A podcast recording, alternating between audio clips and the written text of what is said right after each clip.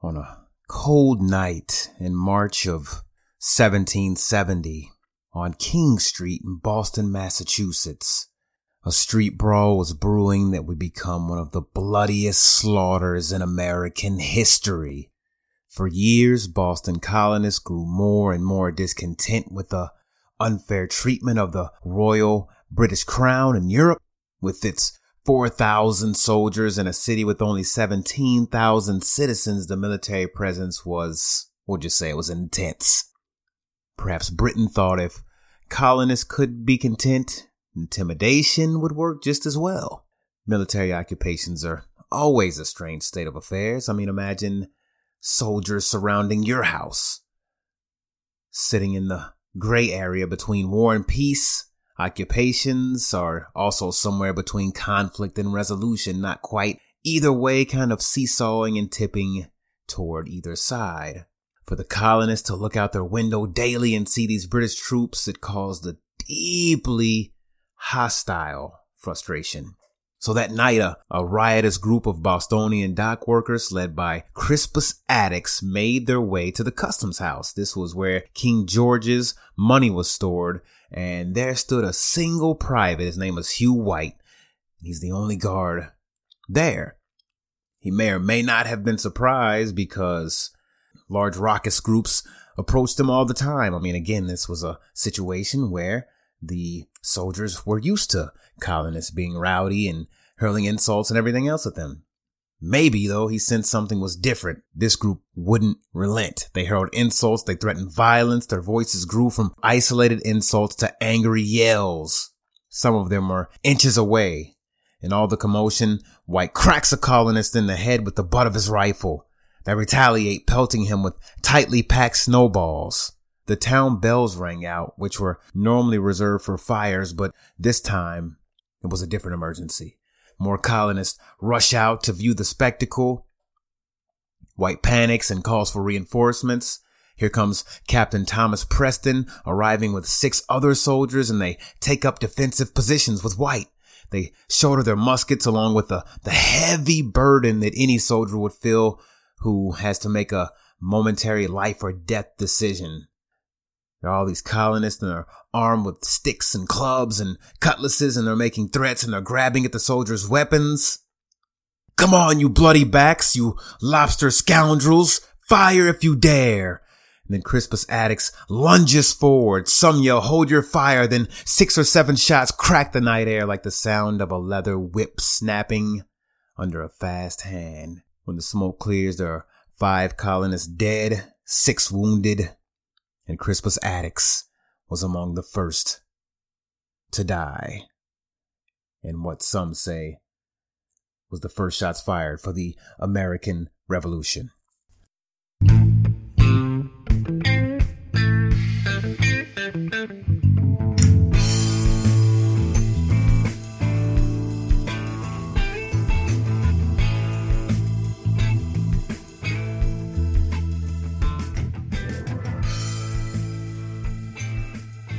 Welcome to the Humanity Archive, where we fuse the historical, the philosophical, the intellectual, the curious, all in an attempt to navigate the past, archiving humanity to see how we can impact the present.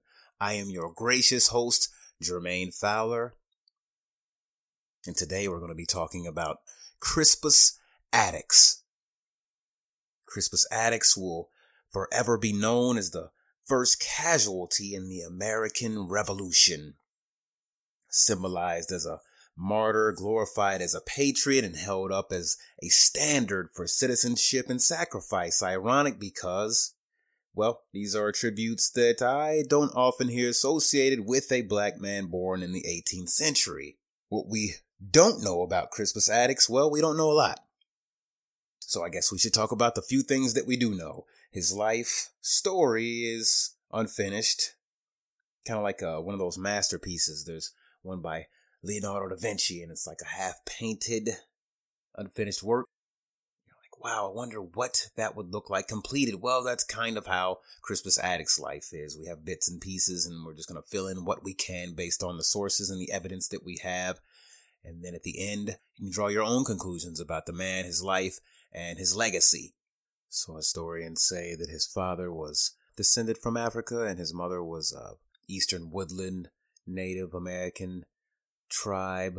A lot of what we know about Attucks is from a escaped slave ad. As sad as that is and depressing as that is, that is a key piece of evidence that we have about his life, his description, and who he was.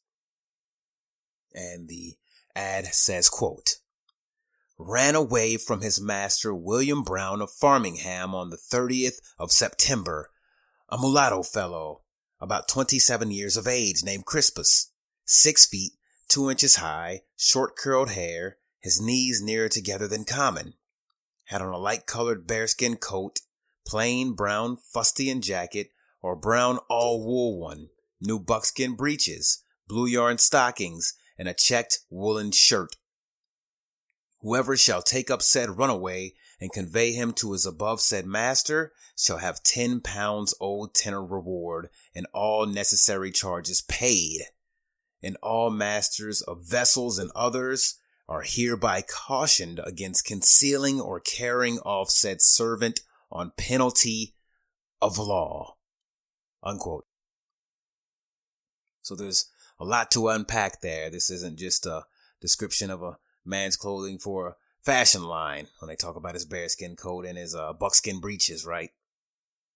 This is an ominous ad to recapture, re-enslave a man who ran away for his freedom. Before anything about liberating America for the revolution, if here before any of that, he decided to liberate himself free himself from slavery, an act of courage that he just took off, ran, and got the hell out of the terrible situation that he found himself in. During the time that this was written, a lot of freed or escaped slaves would work at the docks, they would work on ship. That's why there's this part in the ad where it's cautioning vessels from harboring him, saying there'll be a penalty for this because that's probably where they expected him to go just for a, another reference, 10 pounds today would have been about $2,300. A lot of people made a living out of tracking, hunting, and capturing escaped slaves like animals.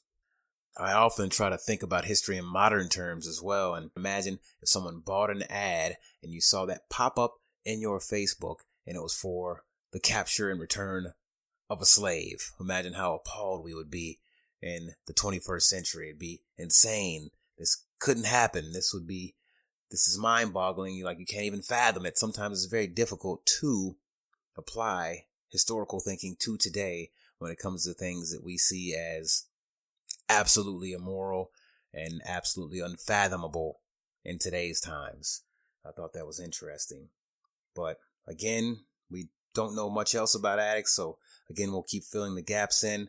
But we do know a lot about his legacy, though. And imagine he's thought to, he's said to be the first person to die for the American Revolution. So imagine the feelings, whether it be of patriotism or whatever else, that that's going to swell, especially in African Americans. And it actually has and did. Now think about the abolitionists during that time, those who wanted to free slaves. Well, they used his memory, they used his image to push forward their cause. And then you go on to the civil rights movement of the 1960s and 70s, and they wrapped up his memory in the cape of universal freedom and civil liberty, and they proudly proclaim that he was the first African American to die for America, almost as though his life was some evergreen example that, hey, we've always fought. Since the beginning, we fought for America. How dare you deny us our rights, our liberties when we fought for the liberty of America. So you can see how historical figures can be used and, and wrapped up and packaged in a way to push forward, you know, the agenda of whoever it is who is taking that person and using them. One person who did this was Dr. Martin Luther King Jr. And he says, quote, he is one of the most important figures in African American history not for what he did for his own race, but what he did for all oppressed people everywhere. He is a reminder that the African American heritage is not only African, but American, and it is a heritage that begins with the beginning of America. Dr. Martin Luther King Jr. And I thought it was interesting then to contrast this with someone who had a bit different look, perspective, and outtake. And this was a man by the name of Stokely Carmichael. He uses Attucks as well in one of his speeches and one of his lectures. This was a man who was not part of the civil rights movement as Martin Luther King saw it. He was part of the Black Power movement, um, a constituent of the Black Panthers and those people who were, we'll say, militant versus nonviolent. So he says that Crispus Attucks was a fool. He was a sellout. He fought for a country that would reduce him to a slave. I mean, are you serious? This was his take. And in a speech in 1967, he says, quote, the very first man to die for the War of Independence in this country was a black man named Crispus Attucks. The very first man, yes. He gets an applause after this. He's in a crowded auditorium. He said, he was a fool, yeah. He died for white folk country while the rest of his black brothers were enslaved in this country. He should have been fighting white folk instead of dying for white folk, but that's been our history as black people. We've always been dying for white folk, unquote. So I thought it was very interesting to contrast these two views, let you see how the historical legacy of a person can be used, or whoever is the one speaking about him is going to put their own perspective on it. What I see from this is history is kind of like clay, and it can be molded reshaped, reformed by new potters every generation or within the same generation, molded, reshaped, reconfigured, reconformed to a political movement. That is something very interesting to take note of and realize uh, that that's a use, or some people may say abuse of history, depending on which angle you look at it. When people take historical figures and bend them to whatever agenda that they are trying to propose. Use them as evidence for whatever agenda. Doesn't just happen here. You could be the judge, as I always like to say at the end of this. Whether you think Attucks was a freedom fighter and that he was an example to be followed, or whether he was a sellout or somewhere in between. So, going back to the main story, you have tensions rising and as you can imagine, things weren't going well in the years leading up to the Boston Massacre. This didn't just happen in a vacuum. This didn't just happen out of nowhere. Things brought it forward. So enough colonists had hated the Imperial Army military occupation that they clashed with them regularly. And wouldn't it foster some bad blood and some bad feelings if some foreigner was in your backyard with guns and their presence was just there, just always there. Imagine the tension. I mean, this happens today with military outposts. Last I checked, America has some 800 military bases around the world. So you can imagine the tension that that causes within the local populations. A lot of them probably don't want them there. And the same thing with Britain here in America. They were unwanted by a great many and there was a lot of clashes, a lot of skirmishes. They were imposing what many thought were unfair taxes, and even greater, there were these impressment gangs, and this is where, to put it briefly, the British naval force just snatched up men from American dock workers, uh, you know, Americans on the docks, and forced them to work for the British Imperial naval ships. You know, they needed some labor, they needed some men. We're just going to go, we're just going to take some American labor. So they had these groups called impressment gangs, and there's really a lot of instances that are documented where they would just go kidnap people, basically kidnap men, kidnap boys, kidnap youth, um, and, and force them to work and labor for the, the British naval vessels. So this really caused a very, very, very deep resentment with even the working class Americans with the British as well as the wealthy had their their grievances as well with the taxes. Everybody was was on edge. We hear, you know, these impressment gangs again. This was a legal practice, so they forced this labor. Um, there's these are wild times that we're living in. I mean, there's gangs of men running around with clubs and knives and cutlasses, and many are assaulting and insulting soldiers, and they're being kidnapped and forced into labor, and there's civil disobedience going on all the time. Boston is ground zero for revolution, and in 1675 there was a major riot. A kid named Christopher Sider was shot above the eye. He was killed. He was only uh, 11 years old. Colonist against British loyalists because there was people in Boston at the time who were loyal to the British. People were disloyal, didn't like them, so adds a whole nother element to it. And they shattered the glass of the store. This is how it happened. The kid was shot for basically throwing a rock. So 5,000 Bostonians attend this kid's funeral. It was paid for by none other than the very famous Samuel Adams. His death was used as propaganda to push forward the patriotic cause, and Attucks was a part of this world. There's no way that he wouldn't have seen this, heard this, and been a part of this. So he was aware of the freedom and liberty talk, I'm sure. And it may not be a stretch to say that he bought into it. And this led to his last fateful day. We can't say for sure, but it would make some sense that he was involved with this and these could have been his thoughts. And many have ascribed these thoughts to him as being a part of the, the patriotism and the the revolutionary ideology and thought and action toward the British during this time. Then we come to the day of the massacre. We have many first-hand accounts that can give us some some insight into what happened that day. And first we have Benjamin Burdick. And again, just remember this is the Boston Massacre, one you probably heard about in school.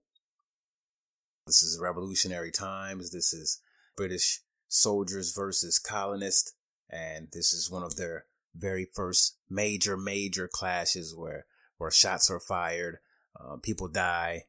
And many say that this is the pivotal moment that will swing the wrecking ball through the relationship with Great Britain and the newly forming America. So Benjamin Burdick, he is an American. So think about this from an American perspective by hearing his side of it. This is during a trial because the British soldiers, they did kill Americans. They were taken to trial. And these are the testimonies of the people who were there. So Benjamin Braddock says, quote, when I came into King Street about nine o'clock, I saw the soldiers round the sentinel. I asked one if he was loaded and he said yes. I asked him if he would fire. He said yes by the eternal God and pushed his bayonet at me. After the firing, the captain came before the soldiers and put up their guns with his arms and said, Stop firing! Don't fire no more! Don't fire again! I heard the word fire and am certain that it came from behind the soldiers. I saw a man passing busily behind who I took to be an officer. The firing was a little time after. I saw some persons fall. Before the firing, I saw a stick thrown at the soldiers. The word fire I took to be a word of command. I had in my hand a Highland broadsword which I brought from home. Upon my coming out, I was told it was a wrangle between the soldiers and the people. Upon that, I went back and got my sword. I never used to go out with a weapon. I had not my sword drawn till after the soldier pushed his bayonet at me. I should have cut his head off if he had stepped out of his rank to attack me again. At the first firing, the people were chiefly in Royal Exchange Lane, there being about fifty in the street.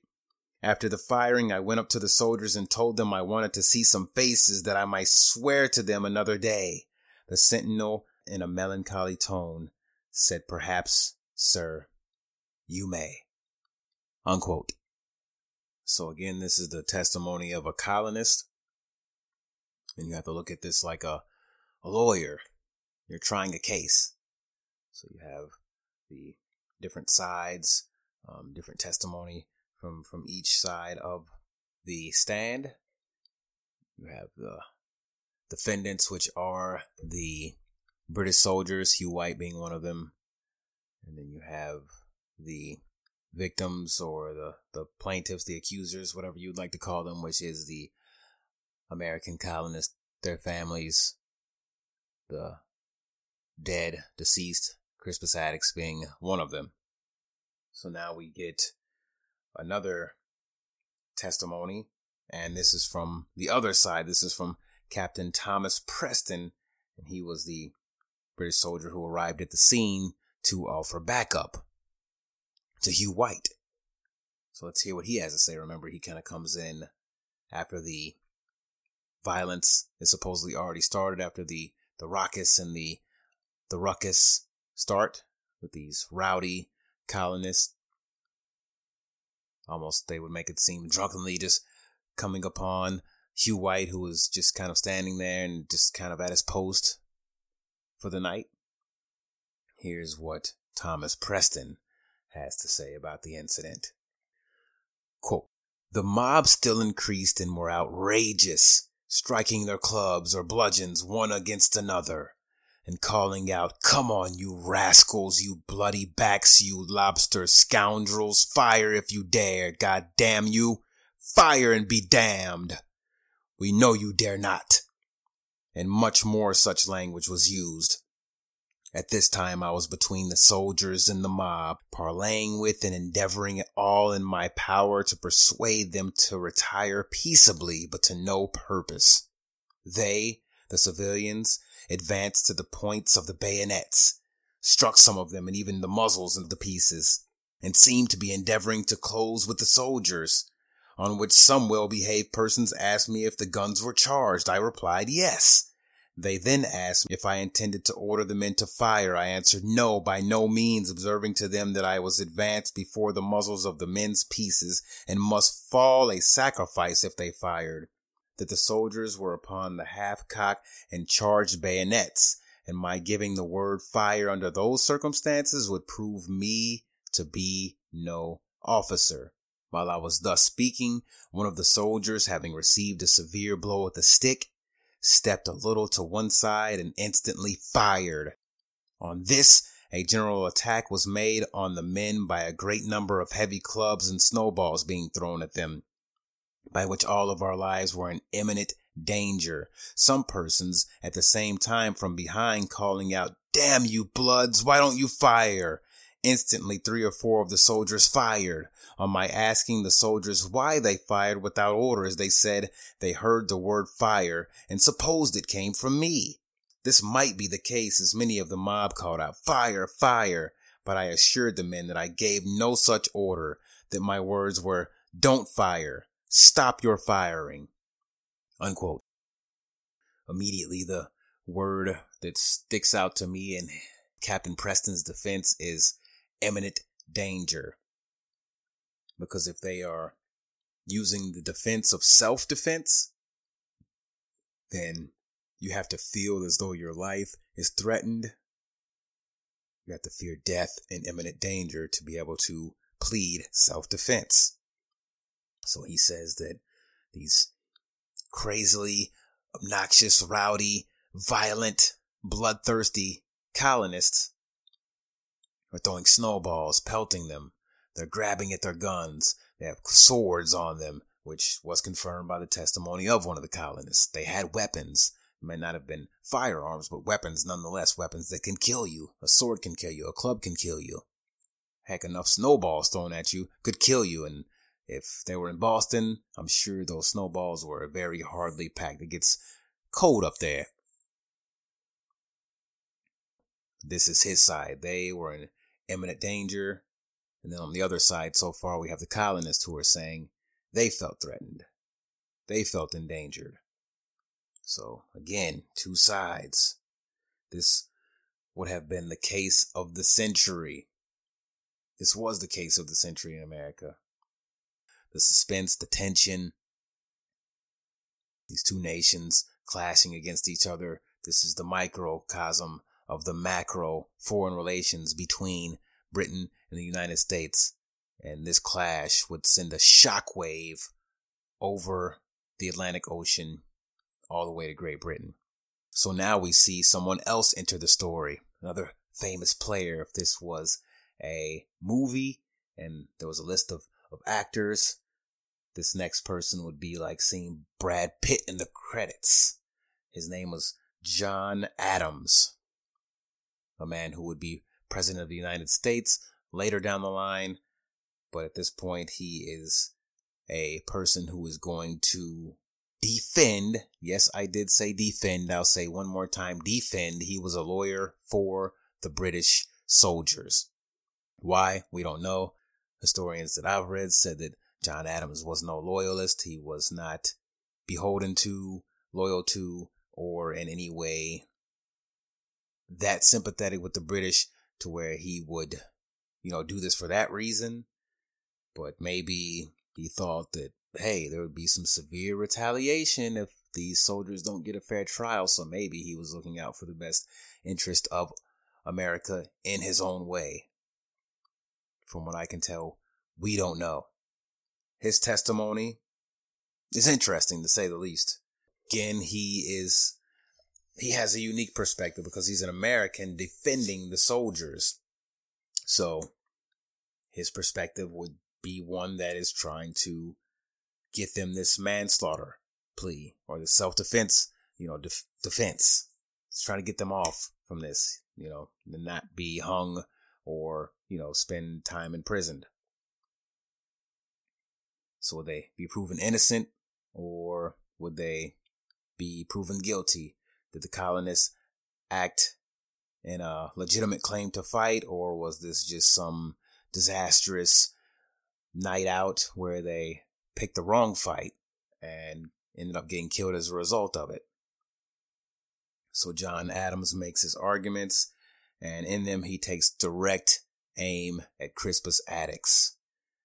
And I can only describe the language that he uses, the tone of him looking at Attucks as some like black buck stereotype. This man seen as this irredeemably violent man who refused to, to bend to white authority, who led this mob. And he is the key sole reason for the violence this night. Who would not have fired on this crazy black man? enraged and coming at them. John Adams says, quote, When the multitude was shouting and huzzahing and threatening life, the bells all ringing, the mob whistle, screaming, and rending like an Indian yell, the people from all quarters throwing every species of rubbish they could pick up in the street, and some who were quite on the other side of the street throwing clubs at the whole party, Montgomery in particular, smote with the club and knocked down, and as soon as he could rise and take up his firelock, another club from afar struck his breast or shoulder. What could he do? Do you expect that he should behave like a stoic philosopher lost in apathy? Patient as Epictetus, while his master was breaking his legs with a cudgel? It is impossible you should find him guilty of murder. You must suppose him divested of all human passions if you do not think him at the least provoked, thrown off his guard and onto the furor brevis by such treatment as this. Bailey saw the mulatto seven or eight minutes before the firing at the head of twenty or thirty sailors in Cornhill, and he had a large cordwood stick.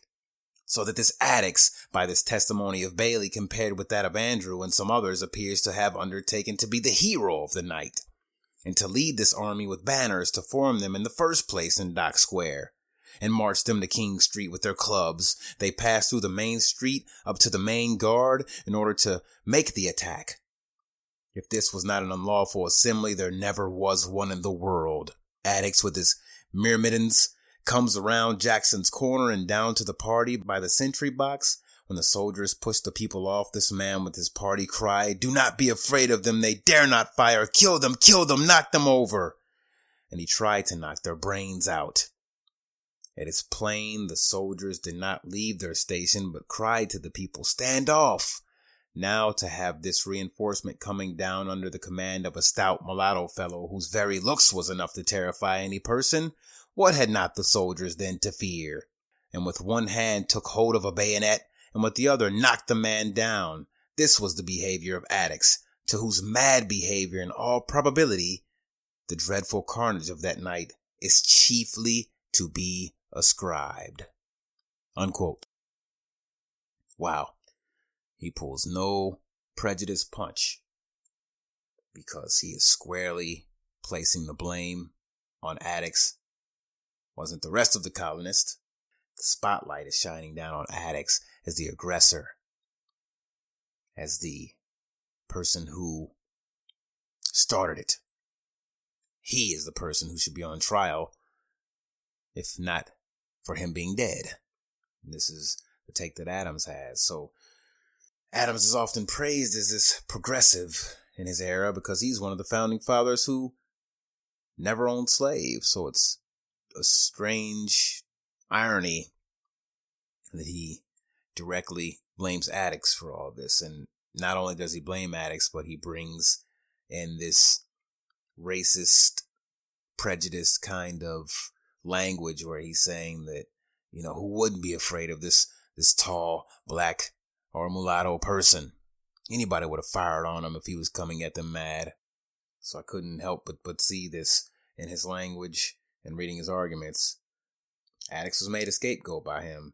So at the end of all this, the jury acquitted the six soldiers, including Hugh White. They were found not guilty of murder, but guilty of manslaughter, and they escaped the death penalty.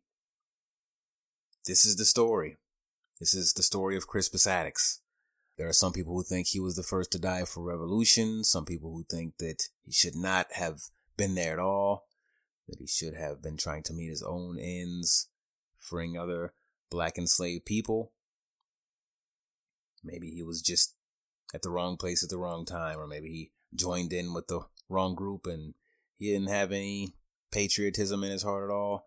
He didn't have anything in his heart at all other than just, just being with the group of dock workers and joining in with the, the ruckus and the, the fervor that was going on during that time and, and the rise of the anger against the British troops for, for its own sake and not for anything revolutionary.